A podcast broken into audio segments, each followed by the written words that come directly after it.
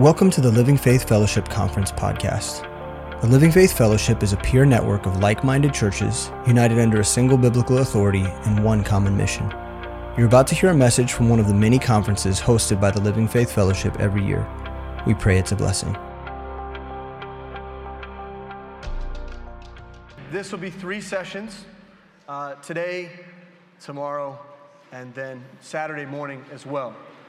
In each of these sessions, you'll be learning slightly different things, okay? Um, why might you be in here? Okay, so as your friends are wandering around the campus and they're wondering where they're supposed to go, um, this is your opportunity to text them and come back here. Uh, because, because what we're going to be doing, um, you know, this is a missions conference. And uh, there really isn't a mission without a decision to evangelize, right? The, I mean, there's nobody to disciple if you don't first determine that you're going to be sharing the gospel with people. And so, so we don't want to get the cart before the horse, right? So if your friends, you know, they're in the missions prep group or whatever, but uh, maybe they're not effective at evangelizing, it might be good to call them back here and say, hey, this, you want to be in this session.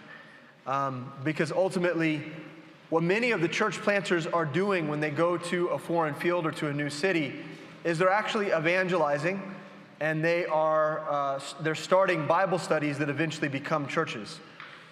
And, uh, and, and really, what Dan and I are talking about today is, is how to create the culture for that.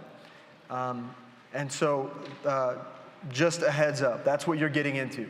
And so, this is also your opportunity to get up and, and leave if you feel like you've got this down. But um, that's what we're going to be talking about. So, many of you, many of you drove here long distances. Uh, that's mainly because that's a that's the cheaper decision to make. Uh, but some of you may have flown here. And I, and I don't know if you're like me, whenever you get on a flight, um, after you get over the anxiety of flying and getting you know, on the plane and sitting down and all that business, your thought is, Lord, would you have me to have, you know, start a conversation with someone that would be gospel centered? Lord, would you use me to evangelize to the person that I'm sitting next to? And that's become harder and harder um, uh, with the headphones, you know. That's become more difficult. You feel like you're Im- imposing on people when you, you start conversations. They act agitated with you, um, especially if you look like me. I'm, I think you, I'm scary looking, maybe. It's this, the, the heavy brow that I have. I'm kind of, I look angry naturally, so people don't want to talk to me. But I try anyway. And, uh, and so that's, that's, that's kind of effective sometimes. I've had, I've had that work out for me from time to time.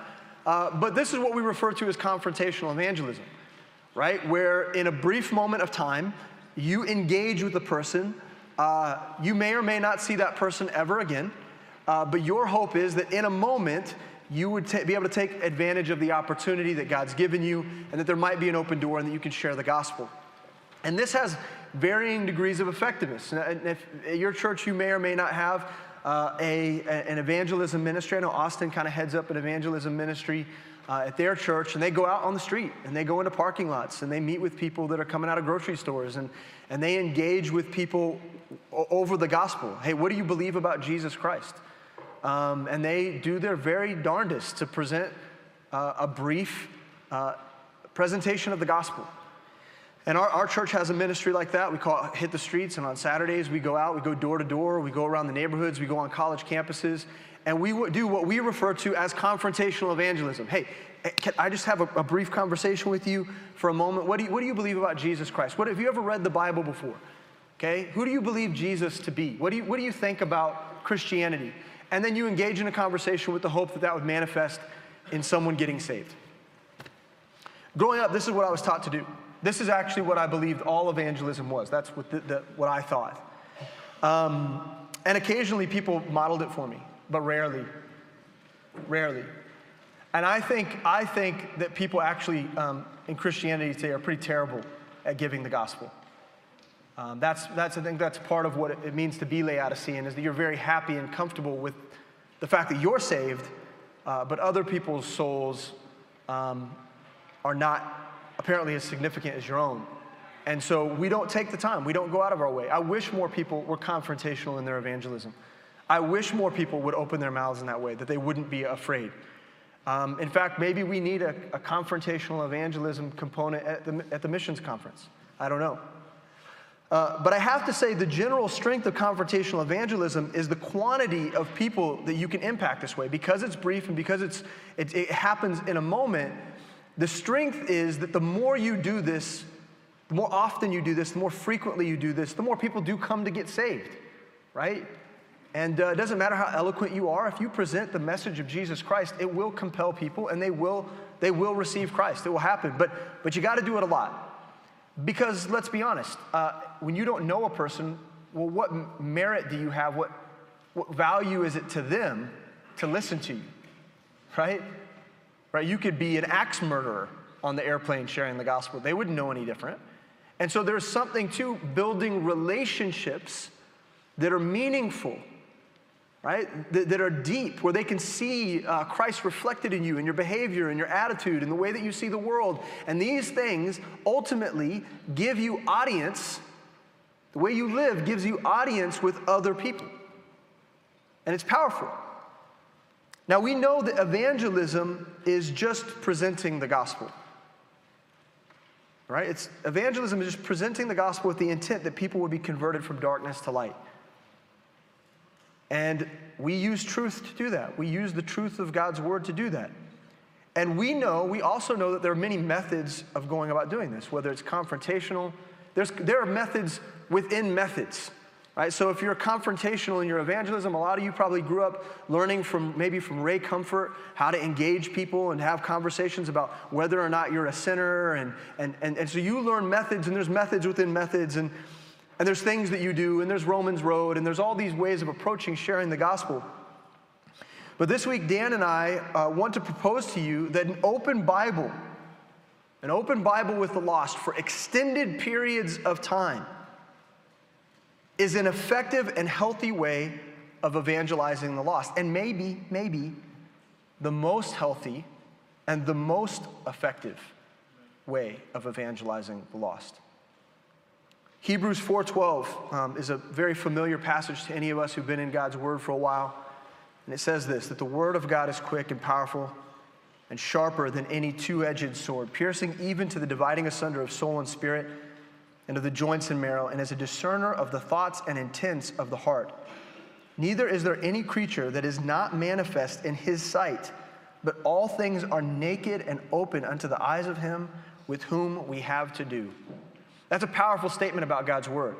Now, the interesting thing about that is that there's no place in the Bible that tells us that human beings and the eloquence of our, our mouths and, and how good we are or intellectual we are, you know, I don't, I don't ever find uh, God telling us that we are uh, powerful and sharper than any two edged sword, right? That relying, that relying on our ability in and of itself is as powerful as simply opening the Bible and letting the Bible speak. Like, no matter how good you are at sharing the gospel, you aren't the Word of God itself. So, we believe that the Bible is actually the answer, not how good at, at, at being a Christian you are or evangelizing. It holds the power, it has the ability to undo a man. Right? The, the Bible has the ability to pierce a person, to lay open their life to, to bring to light their sin, to demand repentance, to see themselves as completely unholy without the saving work of Jesus Christ. The Word of God has the ability to expose people, and it does that when people encounter it. So, so I have to believe that the more someone is exposed to Scripture, the more likely they are to get saved. I had a brother this morning that was telling me a testimony about how uh, he was engaging with this guy, had questions about angels and demons. And this is a guy that had never been church, never been around the gospel, didn't know anything about the Bible. And he just simply started saying what he knew about angelology. Just the little, little things that, that, that he you know, had learned over the last year or so studying the Bible. And the guy he was talking to, as a young man, was so enamored by it that in that moment he said, You know, I used to consider myself an atheist until this very moment. Now I have to really consider whether or not there is a God. Just a brief, a brief conversation about what the Word of God has to say, about what would we, we would consider to be a fairly peripheral part of our theology. The Bible does that.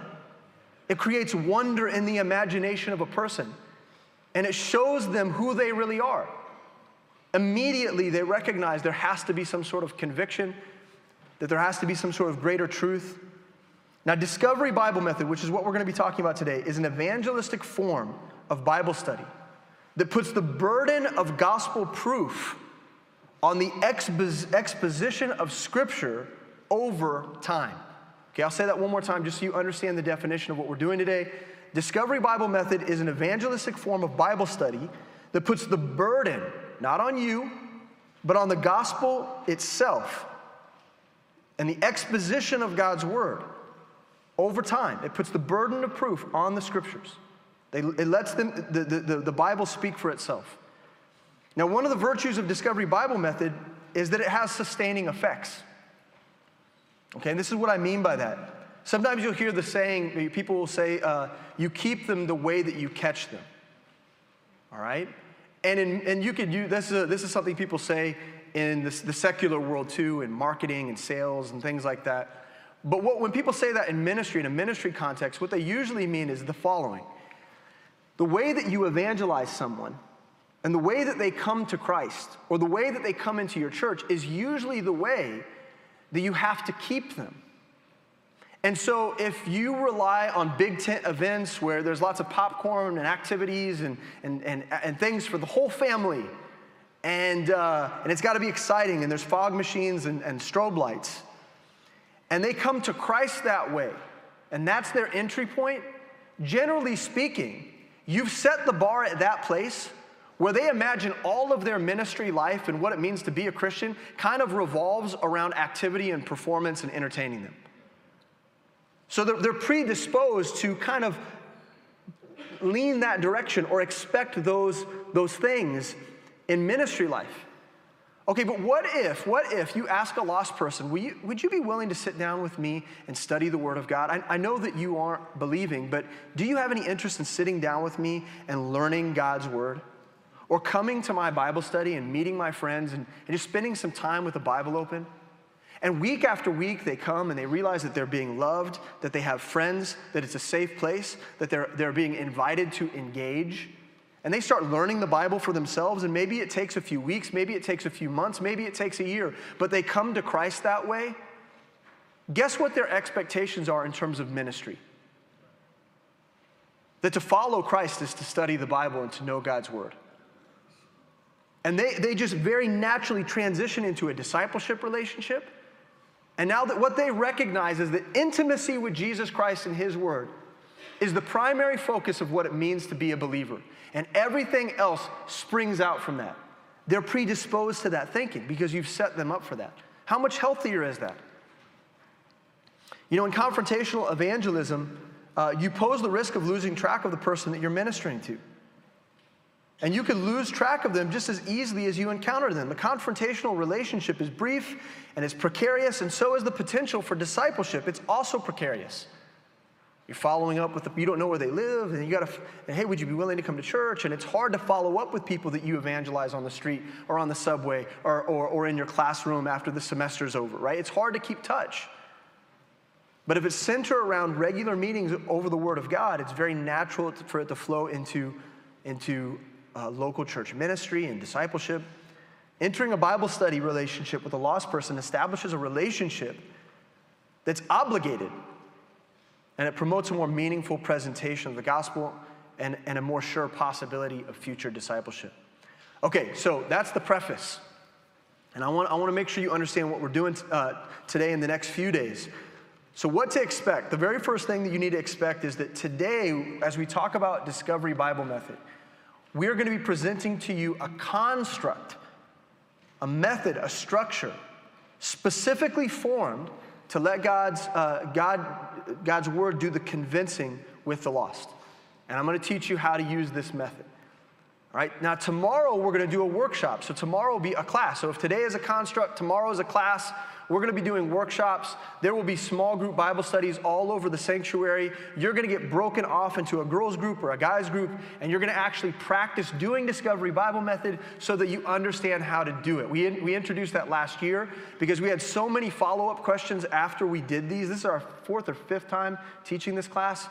we were getting so many follow up questions about how to do it, we decided to just let you guys do it. And so tomorrow we're going to break out and we're going to do a class devoted to you learning and experiencing the Discovery Bible Method format. Then the third day, Saturday morning, Dan Renault is going to get up here and he is going to present to you what I would refer to, to as a curriculum. Okay, a curriculum, meaning he's going to show you how to use creation to Christ. That's, that's a particular form of Bible study or, a, or a, uh, a layout for Bible study that allows you to walk a person through highlights of Scripture that give them an understanding of the Bible and ultimately point them to Jesus Christ as the answer. And so he's going to walk you through how to do that, and he's going to show you some different outlines uh, of how to use a curriculum like that. Okay, so that's, that's the intro. Let's pray real quick, and then we'll get, we'll get into the nitty gritty of, of um, what we got today. It's a good group. Good group. You guys excited? We're going to learn some stuff. Dear Heavenly Father, Lord, we thank you. Uh, I thank you for these people. This is the youngest group uh, that I've ever seen in, in here. And uh,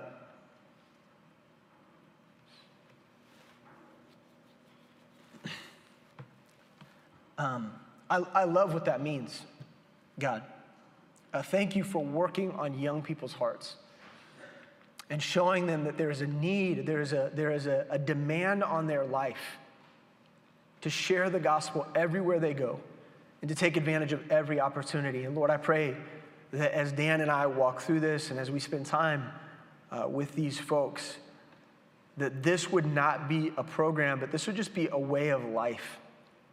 And that, Lord, you would truly make them to be fruitful in their ministry, whatever it looks like, whether it's in their high school, on their college campus, in their neighborhood, uh, with their friends. Lord, make them fruitful. We're asking for souls. And so we can talk about this until we're blue in the face, but at the end of the day, if we're not asking you to go before us and to make a way and to expand your kingdom in the communities that we serve. Lord, this is all in vain. We recognize it, that our labor will be vain.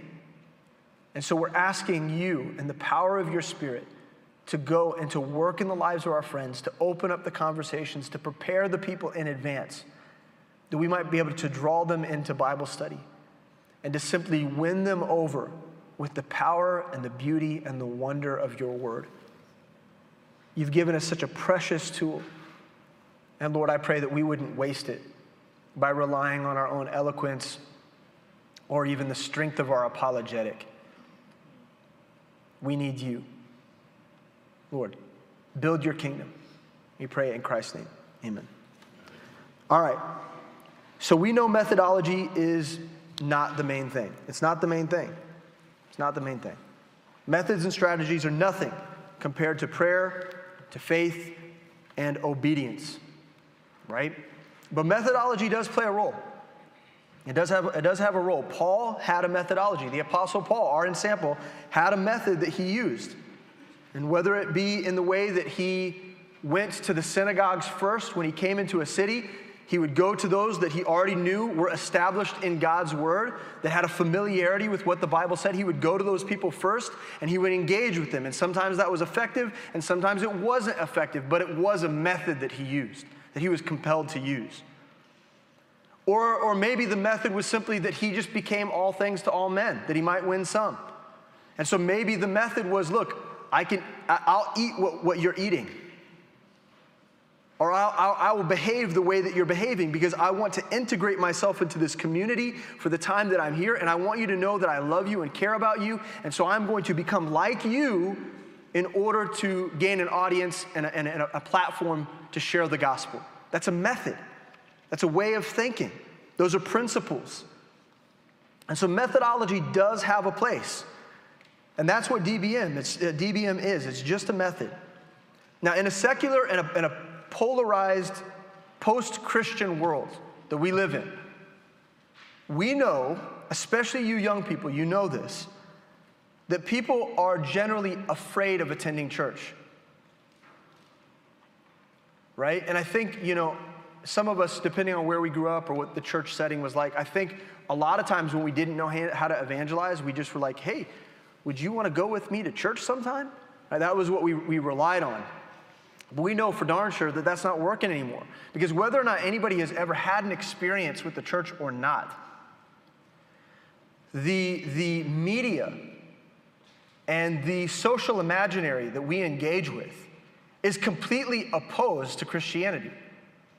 And so you're asking them to engage in the unknown and the scary. And they just generally don't want to be a part of it.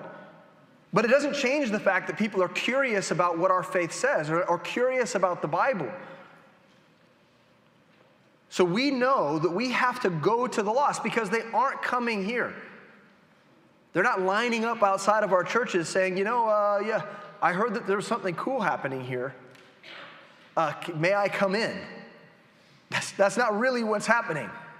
We actually have to go to lost people because they're not going to come to us. And, and the, mo- the, the most, um, for most people, the Bible, the Bible is, um,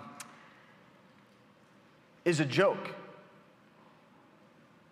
Right? I mean, I think for most people in the lost world, the Bible maybe represents the unknown, but the, the easiest thing to do about something you don't understand is to criminalize it. Right? Like when you don't understand something, that's true for us too. When you don't understand something and you fear it, you make it the enemy. Right? And you justify your positions even if they're completely unfounded. And people do that with the Bible. So they associate the Bible with Christianity and they uh, associate Christianity with whatever, Donald Trump, or whatever it is they want to associate it with. And so they learn to despise what we would regard as absolute truth. And the, an- and the answer for their hopelessness. But they don't know that. And so what they do is they make a joke of the Bible. But here, here's the catch. They only think that way until someone opens the Bible and shows it to them.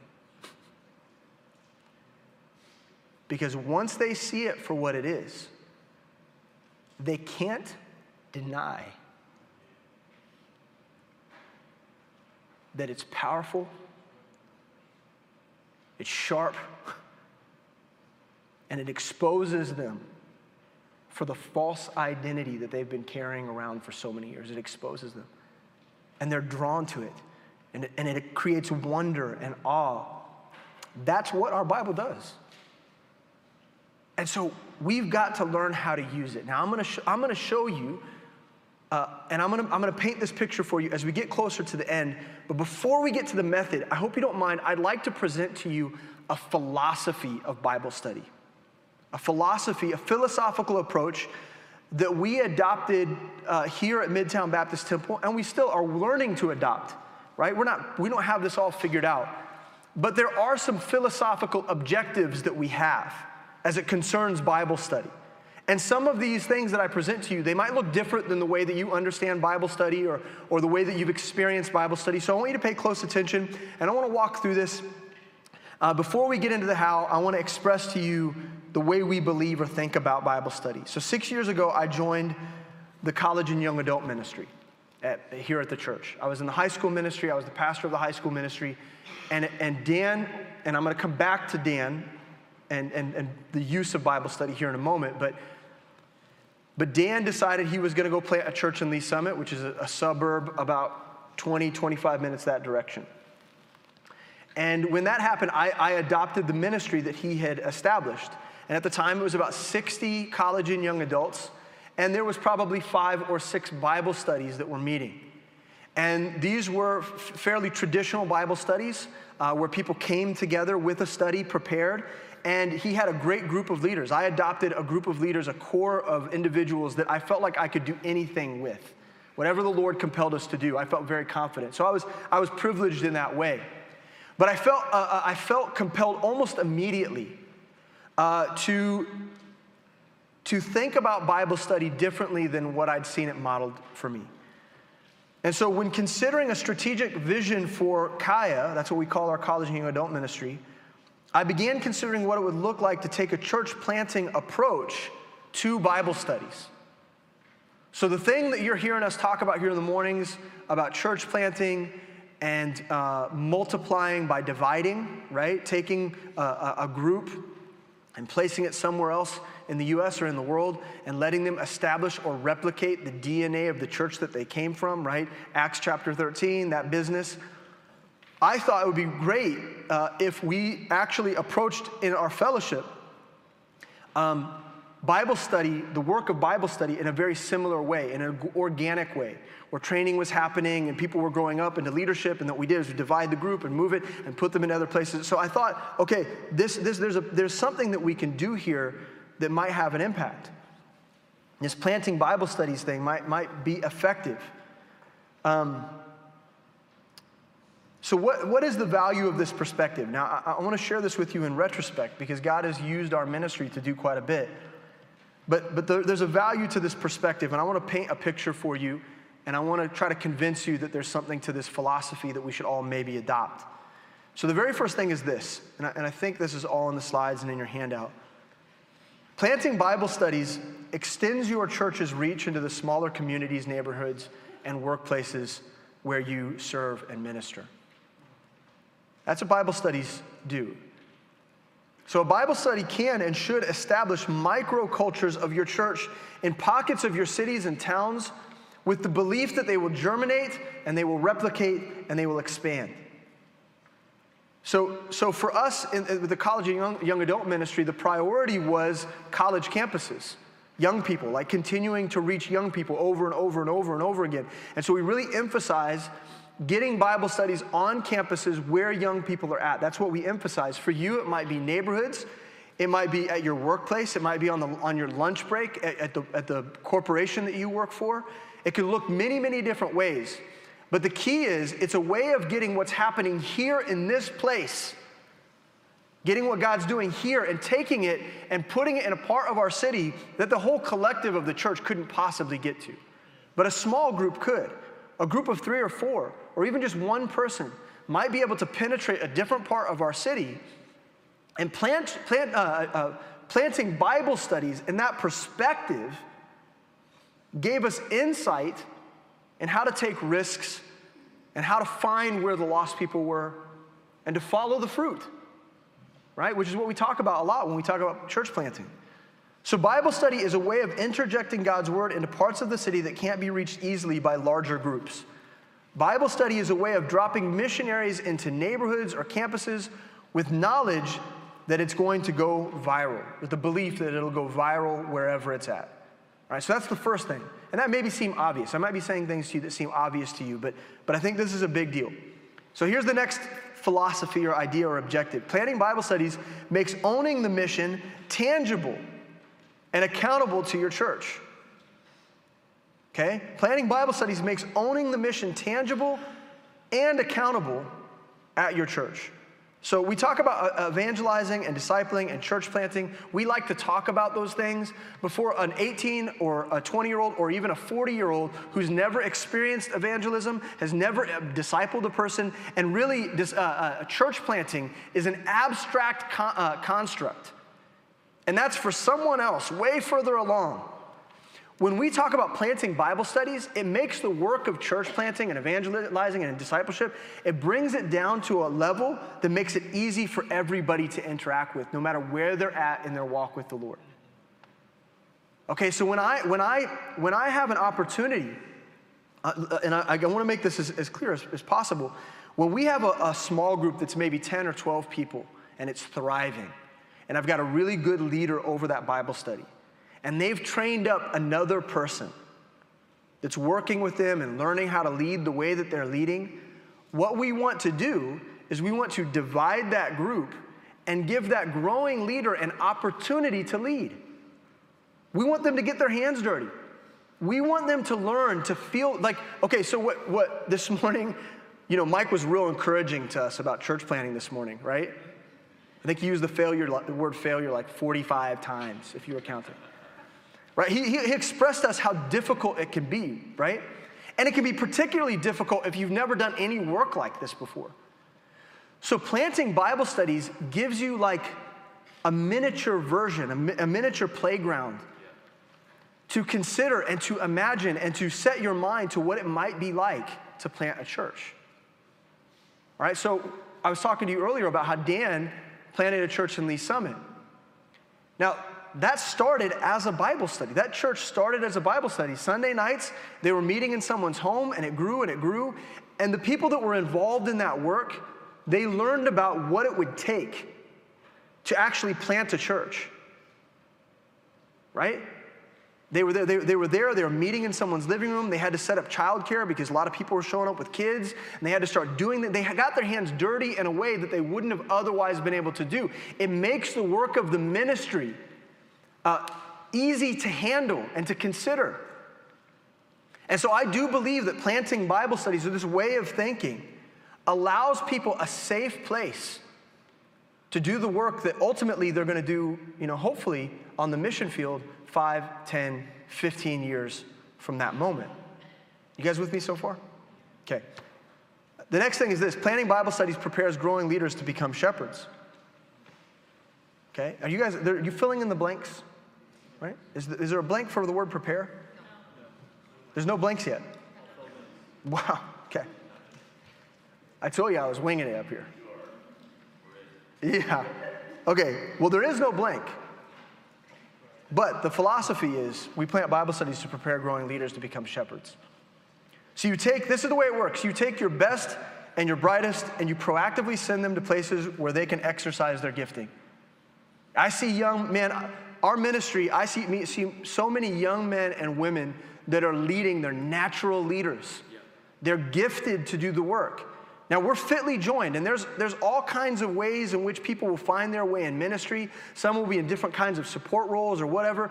But the beautiful thing about it is, I can let what I see or perceive to be a growing leader exercise their gifting in a safe place, allow them to be effective, allow them to, to yearn for souls, to go out and to, to do outreach, to invite people in, to disciple. And I give them a space in a Bible study context for them to express their leadership so that they can grow and they can become exactly what God wants them to be. And I have the ability to do that. And, and the Bible studies gives me a platform to do that. Where a lot of times in, in our churches and, and in ministry, we sometimes, sadly, because, because we get so busy, we actually run out of leadership roles. And pastors can probably attest to this, especially churches that have been around a while you got someone that grows into a leadership role and then they get stuck there. And so there's actually there's like a there's like a glass ceiling for leaders sometimes if we're not careful. Well, Bible studies, I could we could have 100 Bible studies, 200 Bible studies. And it allows someone to take on a, a, a shepherding role, a pastoral role to be a, a, a responsible for a group of five or six or seven people, to love them, to care for them, to counsel them, to nurture them, and to function as a leader, even if it's with a group of six or seven people. You don't have to take over your hospitality ministry to be a leader. Like, I got a leadership role for you right here, and it looks like that neighborhood across town. Does that make sense? And so this gives opportunity. It's sca- pastors, listen to me. It's scalable. It's scalable. You can do this over and over and over again forever until it turns into a church plant across town, it, until it turns into a, a, a, leader getting a heart for the mission, and then you send them across the, the world, and, and they're taking people with them that have been in, like, this is what we're beginning to see. This is what I'm trying to express to you. This is what we're beginning to see. And the, the cool thing about it, as it begins to grow, and because it's scalable, my Bible study leaders are my primary focus in Kaya. And I focus 90% of my training on the Bible study leaders, and then I let them express the philosophy of ministry and who we are and the DNA, and I let them do the counseling, and I let them invest down. They're the under shepherds, and I'm the under shepherd to Sam, and Sam is the under shepherd to Christ, and, and it just works out great. It's a, it's a wonderful structure. Here's the next thing planting Bible studies prepares people to plant churches, and this is what we've already talked about. They get to see what buying a field looks like. They get to experience the sacrifices of working with people. They get to pray uh, the prayers that a, that a church planter would pray, right? God, you have to use me. Okay, I'm gonna, I want to tell stories. I'm afraid that I'll run out of time if I tell too many, but earlier this last year, we started another Bible study focused on international students at UMKC. And we knew that we were taking a bit of a risk because it was already kind of a small group of, uh, uh, uh, of men. and we divided it in half and made it even smaller. And so we had a small group that, uh, of men, of three men that were meeting together. And this was the, this was the, the culture. This three group, this, men, uh, this group of three men was the culture that we were believing that the Lord would use to expand into a group of 10 or 12 or whatever over time. That God would use them to evangelize the lost, draw people into Bible study, teach them the Word of God. Larry was one of these guys. Larry, and I don't, I don't know if Andy's in here or not, Andy Cardona, and, uh, and Carlos Vasquez. And these three men came over to my house. We had a meeting, and they were so desperate because they felt like that, like we can't. We're not strong enough. We're not big enough. We don't have the reach. The, the men, the people that we've invited to Bible study in the few months that we've been doing this, it just hasn't been working. And, and we're just meeting failure after failure after failure. I said, well, we just, we got to pray. And so in my living room, we wept for souls. And within just a few months, like they were burdened. In just a few months, God began to give them fruit. And now that Bible study, how many guys are attending that Bible study right this moment? Six. Consistently six. So they've, dub- they've doubled in about eight or nine months, which what? Praise God. God's teaching them what it means to be faithful. God's teaching them that it's okay to hurt in ministry that it's, the, the work is hard, it's difficult, but ultimately he's the one doing it, and we can trust him for the outcomes. They're learn, these are men in their early 20s that are learning the things that took some of us into our 30s and 40s to learn.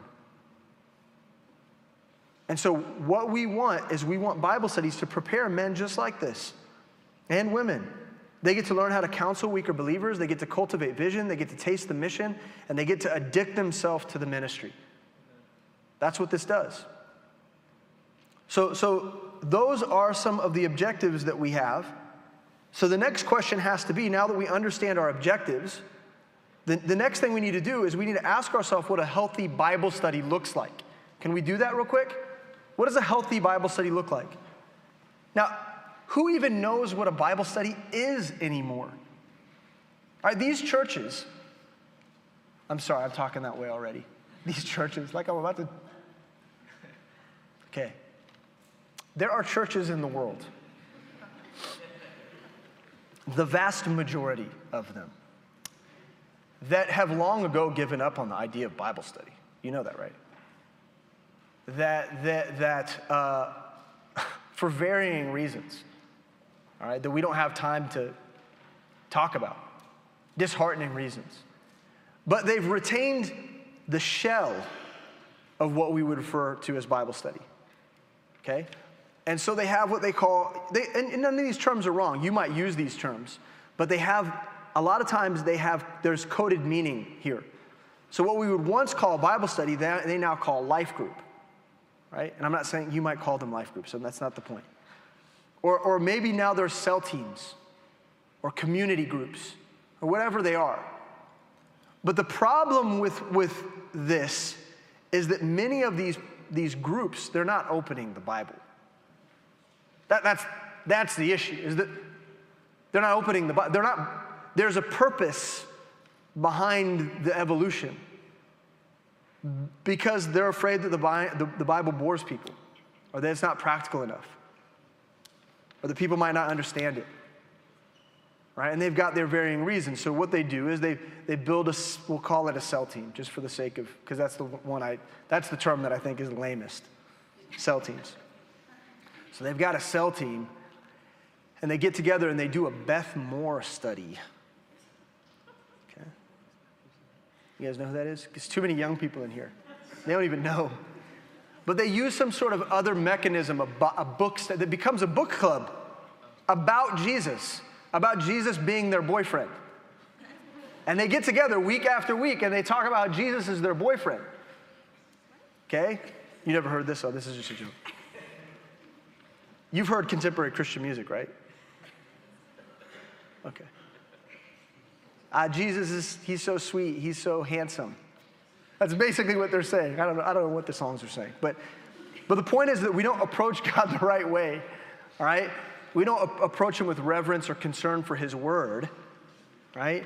We approach him as our buddy and our friend. And so we, we come together, and, and uh, whether the Bible is opened or not, that's inconsequential as long as we get a chance to talk about our feelings a little bit. As long as we get to talk about our feelings, we'll feel like we did something tonight. in small group. And that's what a lot of these groups are just an opportunity for people to talk about how depressed they are. It's an alternative to a therapist because therapists are expensive, right? And they go and they meet, and they, they, when they walk away, they're not any closer to God. They just got to express their feelings and get something off their chest. I mean, some of these groups some of these churches, I've, I've heard the guys get together and they watch MMA. They watch the football game. They have a few beers. I'm being dead serious. And they call this their community groups. This is how weird things have gotten, y'all. We have got to get back to the Bible. We can't let this, this, this, this subtle evolution take place in our communities. We can't let that happen. We've got to be intentional, we've got to be focused when we're talking about small groups of people in our church. The Christian is, uh, uh, world is overrun with imitation Bible studies, gatherings that masquerade as Christ centered, and they're not. And they're not concerned with the right things, and they're not doing the right things, and no one is growing. So when we say Bible study, what do we mean? Okay, the first thing is this. I still don't know whether or not we've gotten to any blanks. But the first thing is this it needs to be Bible centered. Bible centered. That's the first thing. Every Bible study should have a culture that asserts that the Bible is the authority for all of life, every aspect of life. And so you may come to Bible study with all your feelings. Well, the good news is that when you express those feelings, there are solutions in God's Word to make right the pattern that's been made wrong. There are answers in God's Word. 2 Peter 1 3 says, According as his divine power hath given unto us all things that pertain unto life and godliness through the knowledge of him that hath called us to glory and virtue, whereby are given uh, unto us exceeding great and precious promises, that by these things, by those promises, ye might be partakers of the divine nature, having escaped the corruption that is in the world through lust. Every Bible study leader, every Bible study leader should be equipped to support a proper biblical hermeneutic. Okay, so again, at the other churches, a lot of times, anybody can be a Bible study leader if they're willing to open their home. That should not be the prerequisite of leadership in a Bible study. The prerequisite should be whether or not someone has a basic understanding of God's word so that they can protect God's word and defend it in the context of small group because there will be people who challenge it. And they need to be able to compare scripture with scripture. They don't need to be, they don't need to be as brilliant as Randy Copeland. But they do need to be able to understand a basic biblical hermeneutic so that, that they can guide people and ultimately teach other people how to also use a biblical hermeneutic. Okay, and we'll get to that later because that's a really important part. So, the first thing a Bible study needs to be, or whatever you call it, small group, I, I call it small groups sometimes, small groups, they need to be Bible centered. They need to be Bible centered. The next thing they need to be is prayer centered. Prayer has to be an, an important component in every Bible study. I believe that. Every Bible study should understand prayer as crucial. Psalm 127 1 says, Except the Lord build the house, they labor in vain that build it. Except the Lord keep the city, the watchman waketh, but in vain. Prayer has to be center stage because prayer activates the ministry. Okay, so what does that look like? Well, okay, among the leaders of that small group, they should be praying for one another. All right? Among the people that attend that Bible study in Kaya, every Bible study has a WhatsApp. And anybody that attends the Bible studies contributing prayer requests into that WhatsApp, hey, would you pray for me about? It's part of their life. It's a part of Bible study life is praying. When they get together, they start the evening with prayer. When they leave the small group for the evening, they end the evening with prayer. Why? Because we can't get anything right if we don't pray.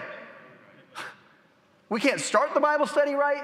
We won't have the right frame of mind. We won't be able to receive the truths that God has for us tonight.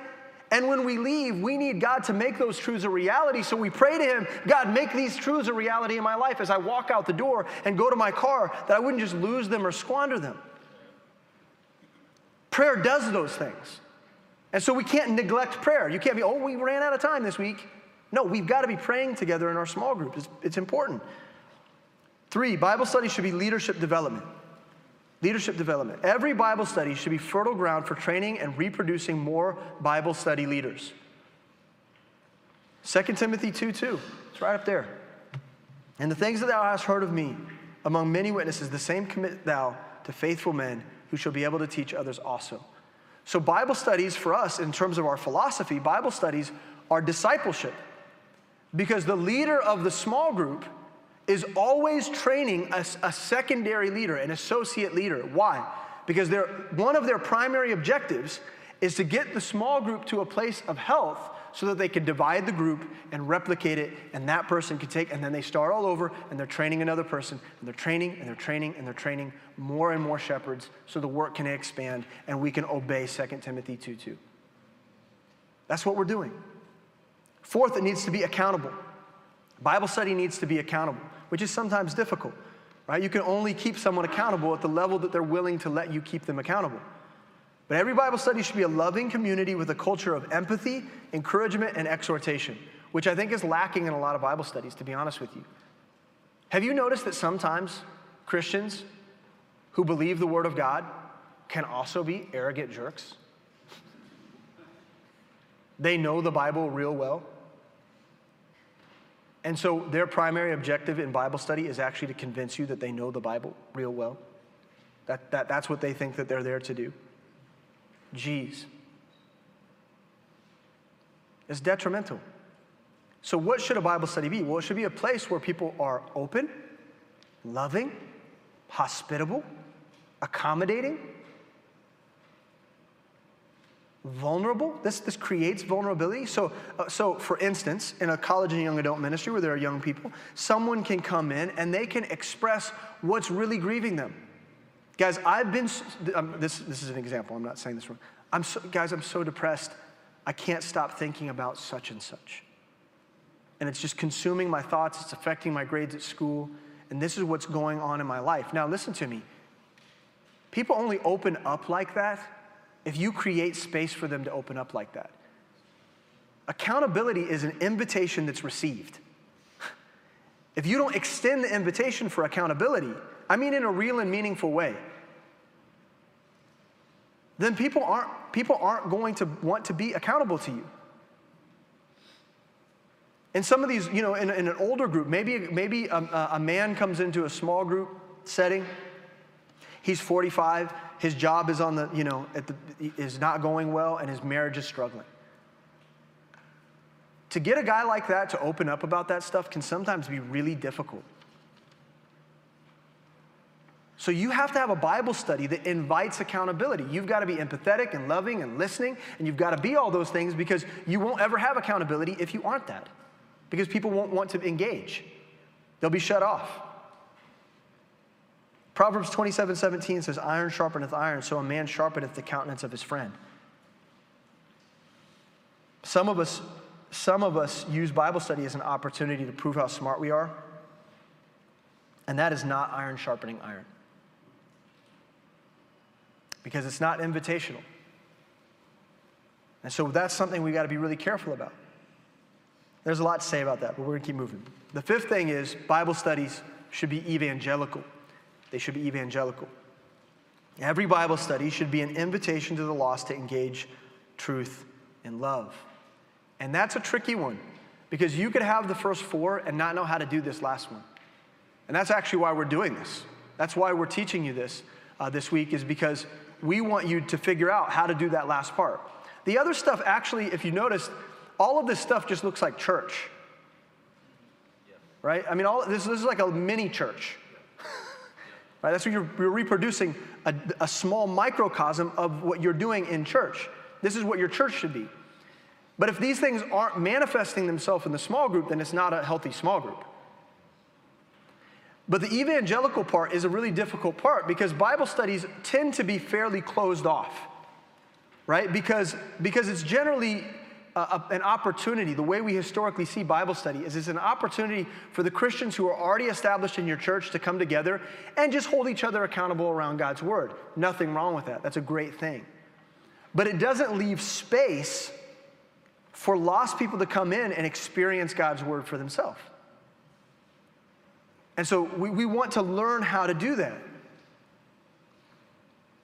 So, just, so just by way of testimony, when I came into Kaya six years ago, we had about 60 people and about five or six Bible studies.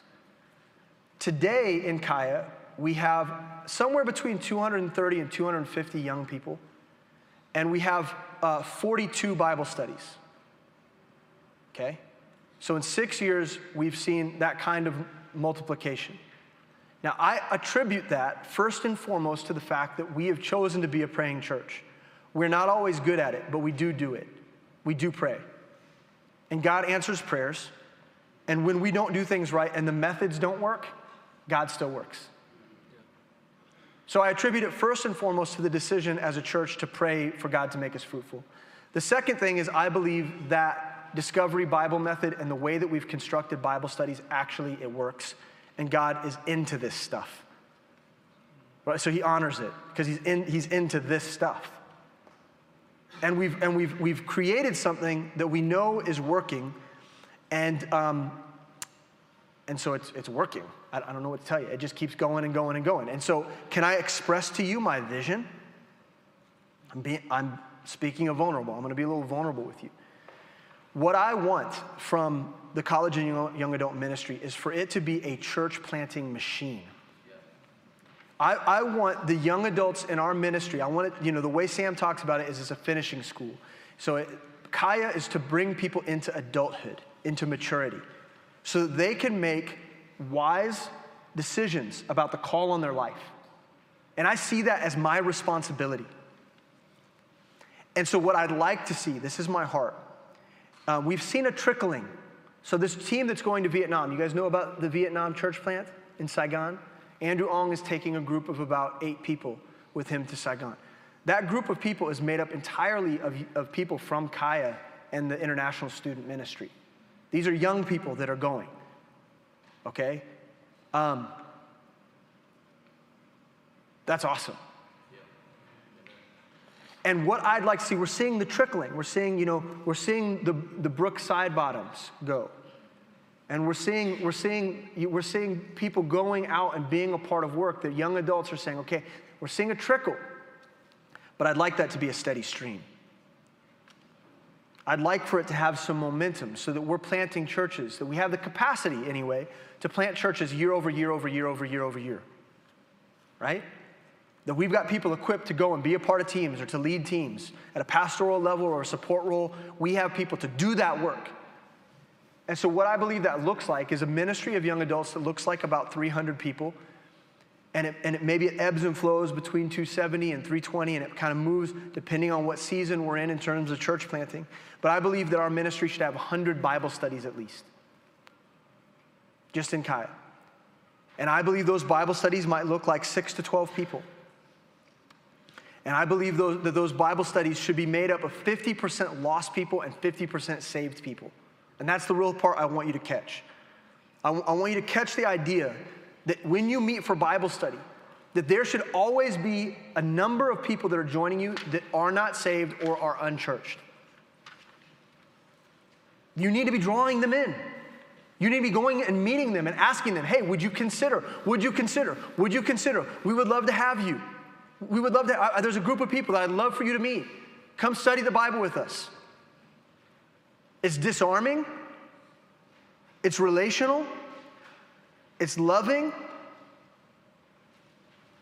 And I'm telling you, we're seeing, we're seeing God use it. So we have to focus on evangelism and training leaders and sending. And I believe that, I believe that God's going to do that. I believe that God's going to do that here, and I believe that God wants to do that in your churches too. So, what is Discovery Bible Method? Because we haven't actually talked about it yet. So I want to talk to you about the construct itself. I want to walk you through this, and then we'll practice it tomorrow. Are you guys ready to follow along with me? Are you bored yet? Okay. So, what is Discovery Bible Method? It is an expository study method done in a small group situation. Okay? Now,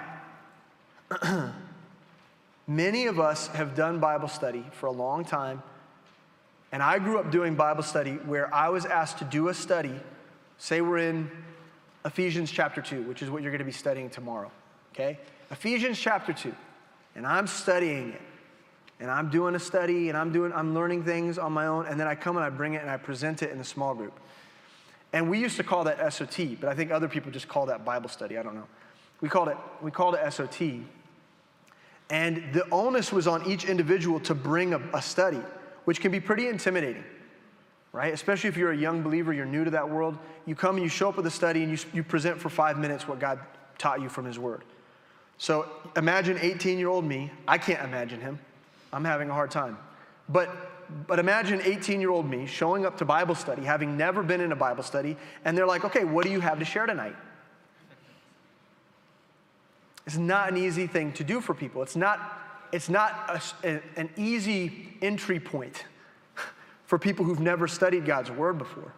They don't know how to do it. It can be pretty daunting, it can be pretty intimidating. What we found that for our young adults is that, that, that it was a little bit isolating, it was a little bit segregating, it was a little bit too exclusive. And we found that we could get all of the same goodness out of this approach, but then the benefit of being evangelical. Okay, so Discovery Bible Method has the following strengths and benefits it's an emphasis on learning Bible exposition. It's an encouragement that Scripture can be easily understood. Lost people are learning the Bible. Okay, that might freak you out. I don't know. But lost people in our small groups are learning the Bible. They're lear- like, uh, can you imagine a lost person learning how to do a word study and being like, this is what the Bible showed me about what this word means? Okay, how does that apply to your life? Well, man, I think it applies in such and such way. Listen, that person is on a slippery slope to salvation. And it's, and it's happening, listen to me, it's happening weekly. This is happening weekly in our Bible studies. So, so people are learning how to understand the Bible. They're developing a good, they're good, developing good study principles and habits. Our, our small group leaders can reinforce a good hermeneutic over and over again. And small groups are actually a great place for biblical counseling, and they save me a ton of time. Because pastors spend so much of their time counseling, it's incredible.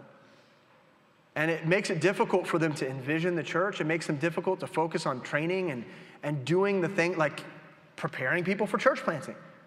Because they're spending so much time dealing with big and small issues, chronic and, and you know, minor issues, that they don't really have, they don't really have time to do what God's called them to do sometimes, which is, is to preach and to pray.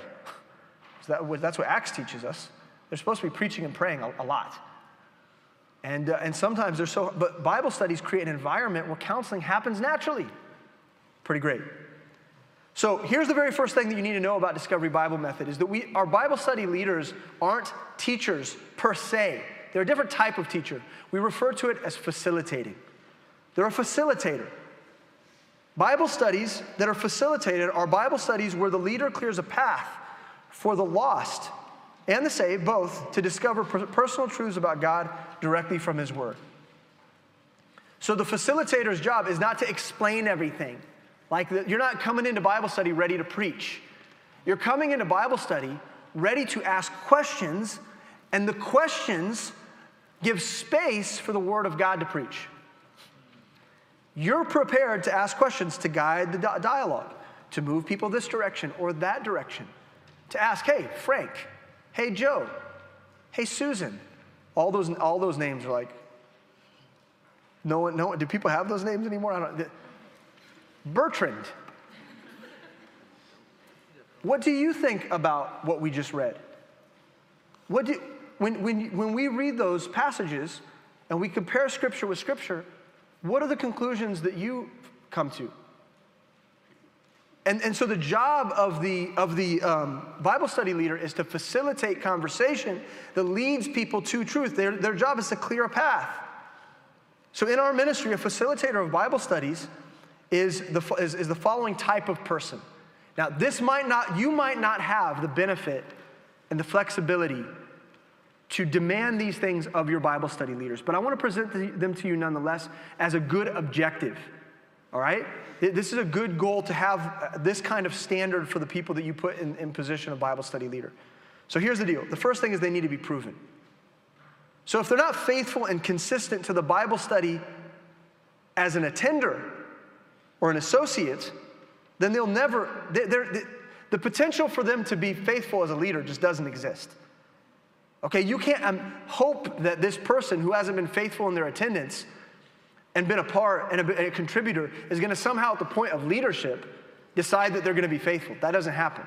So they need to be faithful first and foremost. Second, they need to have been through D2. In, in our standard, we want someone, or, or, we refer to it as foundations two and three. Um, so some of you might call it MTT or whatever it might be, but they need to have been through that because we want them to understand how to study God's word and we want them to have a philosophy of ministry. We want them to have good biblical character, right? That's, that seems like a, a decent, a simple threshold that they've been through that D2 MTT level training. Now, as we continue on, I want this to be someone who's actually successfully discipled. Because if you can't disciple one person, how are you going to disciple a group of six, seven, eight, nine, ten? I need to know that you can successfully shepherd a single individual. I need to have seen that in your life. And at the point that I know that you know how to disciple, then we're going to cons- consider what it looks like for you to lead and guide people in a small group setting. And so that's another ex- expectation is that we want to know that people have discipled. And the fourth thing is this we prefer that people have been through um, counseling training, biblical counseling training. Now, that's, that's healthy, that's good, but it's also, I, like for me, I'm a little bit selfish. It's a selfish thing because I want the Bible study leaders to be able to own the majority of the counseling ministry so that I don't have to. So, I mean, it's, it's, listen to me. The dynamic has changed so quickly over the last few years, I can't even begin to explain it to you. I, you know, I used to get phone calls, and, and every day of the week, I'd have some young person in my office dealing with an issue that they needed, to, need, they needed to work through. They were earnest, they were heartfelt, they needed to be dealt with. And I loved doing it, but it was hard. It was, exa- it was emotionally exhausting. I felt like a full time counselor. But the point that our, our, our leaders began to, to get trained, now they're dealing with 90% of all the counseling issues in my ministry. And people are calling them and they're texting hey, can we talk about such and such and such? And they can handle it, it's manageable because it's, it's not 200 people. Well, it's like six or seven or eight or nine girls in their small group or, or guys. And it's manageable. They can receive those texts, they can field those requests much easier. And it, and it trains them and it preserves my time a little bit. So the facilitator, this is how they, this is how they do. This is what they do. This is the, this is the method of preparation that a facilitator must follow. So in, uh, in uh, Kaya right now, we are walking through Nehemiah. Okay, they're, they're doing uh, Discovery Bible method through the book of Nehemiah, and it's been very profitable. Um, before that, we were in, where, what were we before? What? First Timothy was the summer study. I'll come back to the summer study thing. Uh, and then before that, we were in the Gospel of Mark. So they're doing Discovery Bible Method through these books. And uh, what we do is in advance, we break down the passages into uh, twice a month studies. So I'll just lay out, okay, we'll cover this this week, this this week, this this week, and then we send it to them, and then they start working through them throughout the, the school year. We try to break it down so it's semester by semester. And, um, and so they take whatever is the, the, the assignment for that week and they will read it. They'll read it. They'll read it and they'll read it and they'll read it and then they'll study it and they'll dissect the passage in advance and they'll do what we refer to as chunk the passage. They'll chunk it out, which again, I'm sorry, it's a disgusting word, chunk. Um, some people don't like the word moist. I don't like the word chunk, but I use it regularly, okay? I'm not afraid to use it. So we chunk the passage. Now, in your handout, I think there's an example of how to do this. You'll see what I mean. So they get this passage, maybe it's 10 verses, maybe it's 11 verses, and they divide it out into key thoughts. They break it down into smaller components. Okay, here's the example here. They study it out and they come up with themes within the theme, key points within an overall theme.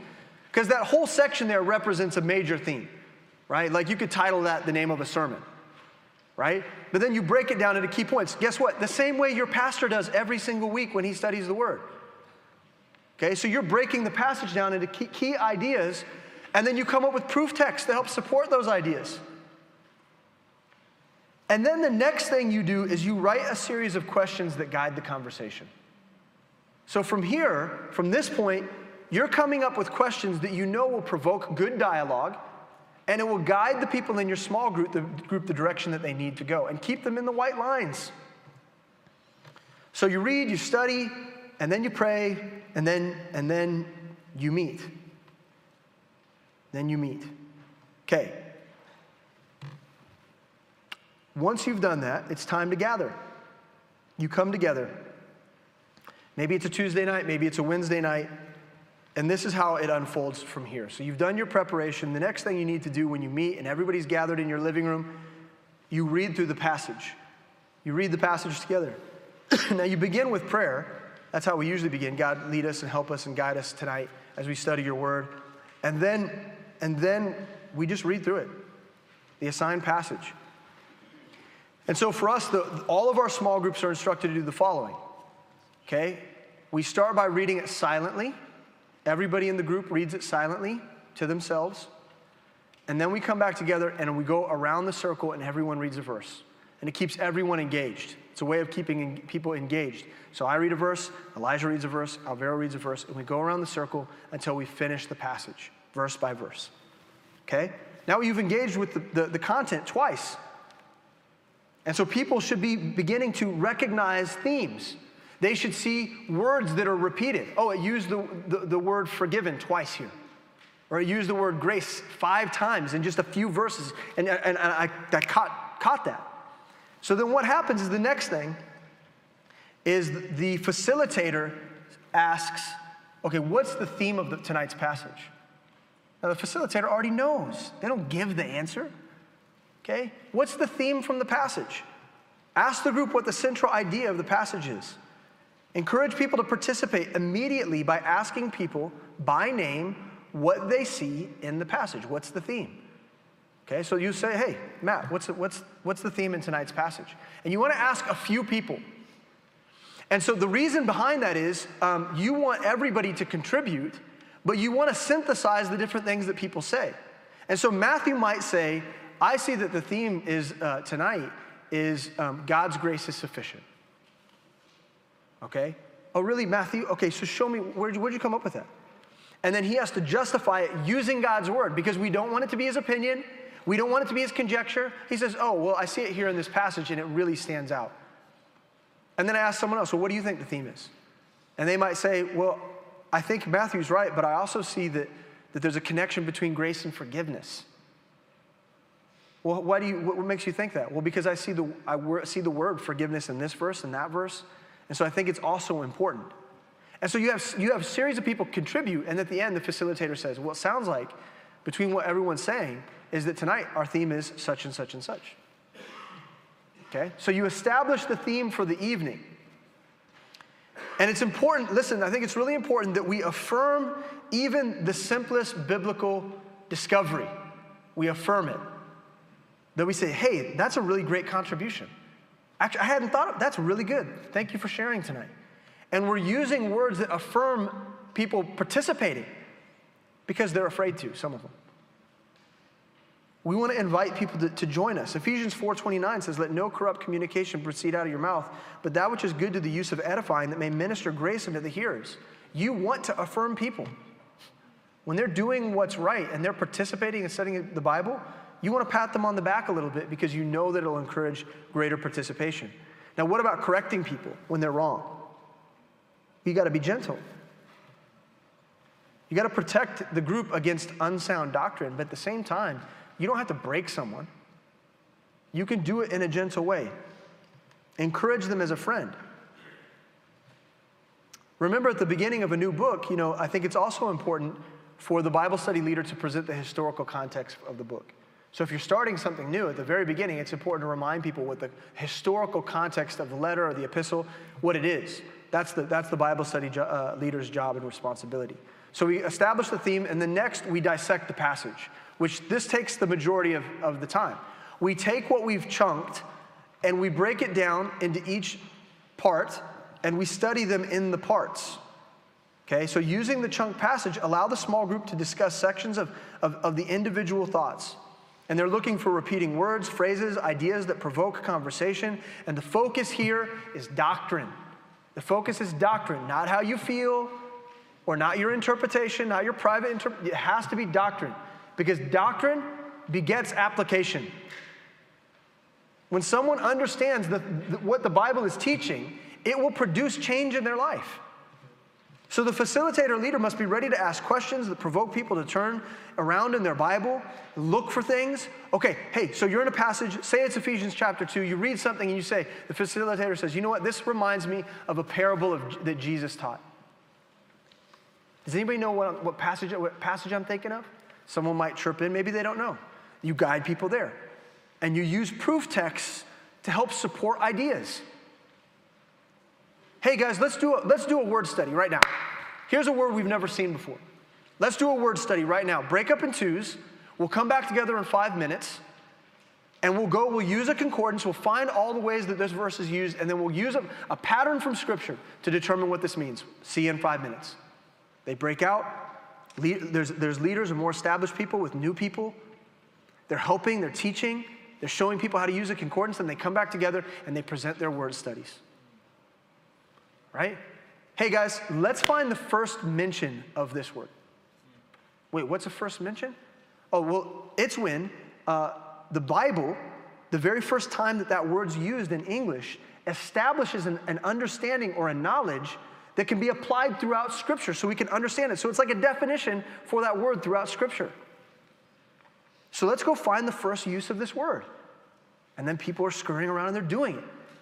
And what you're doing is you're giving people space to explore the Bible and to learn from God's word and discover for themselves how good God's word is. And you keep, you keep, your job is to keep people in the white lines, but your job is to create. Look, look, the, the, big, the biggest issue with Discovery Bible Method is that people want to come in and they want to teach because the facilitator doesn't know they're a facilitator, they think they're a teacher. So I'm, I'm saying this over and over again to you because too many people make this mistake. They want to do Discovery Bible Method, but they want to teach. They want to be heard. Or maybe they're just, they're, they're just talkers. You guys know the talkers? They get you in the lobby and they trap you for 15 minutes. If you're going to put a person like that over a Bible study, you need to train them real well to learn how to shut up. Because people aren't there for them. When they, when they go to church to get the preaching, right? They go to church to get the preaching. They have a discipler for that. You know, they're in Bible study because they want to discover personally what the Bible says.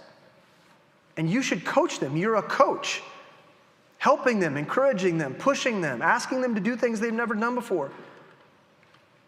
So the Bible study leader is modeling through question asking how to actually study the Bible properly. Okay, what's the, hey guys, remind me, what's the context of this passage? And then they're all contributing to that. And it's a lot of fun. And so you encourage note taking, and people are taking notes from week to week, and they come back, and you can ask somebody, hey, you know, Joe, would you consider doing a, a two minute review of what we studied last week? And Joe gulps, like, uh, yeah, yeah, I could do that. I've got my notes right here. And then he shares just for a couple minutes, and then you get you get into the study for that night.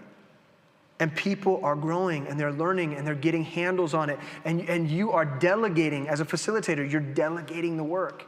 So it's already built in even to the way you study the Bible. You're delegating. And that creates multiplication. And, and, you know, so sometimes you give them homework to do or blah, blah, blah, but the idea is that you use the majority of your time to walk through these chunked passages, these dissected passages, and you establish the meaning of the passages, and people walk away understanding the Bible, understanding it. It made sense to me tonight. I get it. I didn't feel lectured, I didn't feel bored, I felt like I contributed. It felt like a laboratory of Bible study. It felt good. And then I can walk away with the application, which is the last thing. Is when you've worked through the passages, you end by asking, what are you personally going to take away from the passage? Every person goes around the circle and they share whatever it is, whatever it is they learn. The new, the, the lost, look, you ask a lost person, what did you learn tonight? What are you going to apply? Well, um, I should treat my mom nicer, is what I learned. Like, has nothing to do with what you studied that night, but just happens to be the conviction that they walk away with. And you're like, awesome. Praise God. You should be nicer to your mom.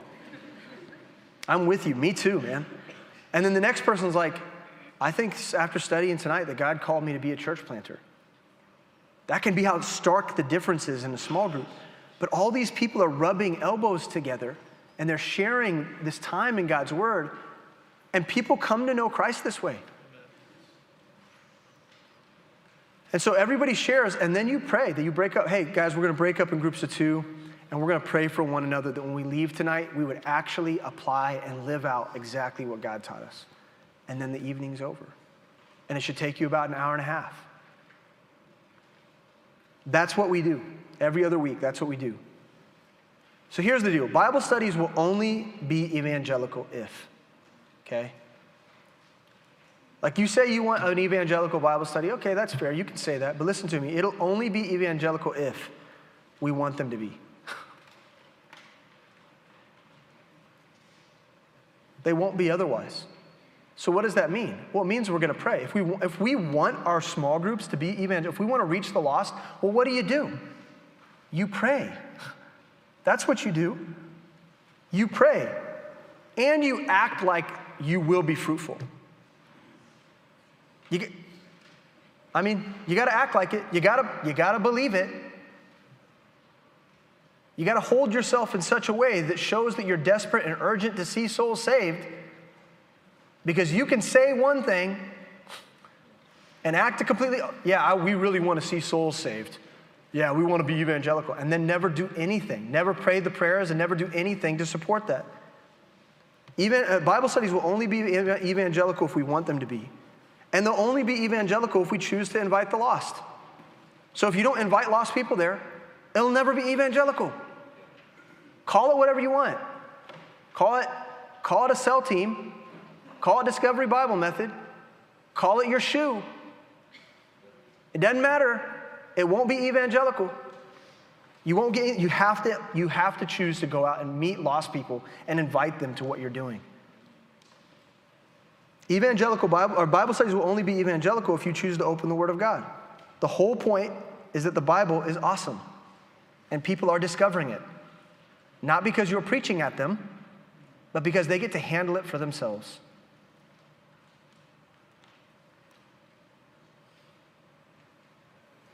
Bible studies will only be evangelical if we express Christ's love.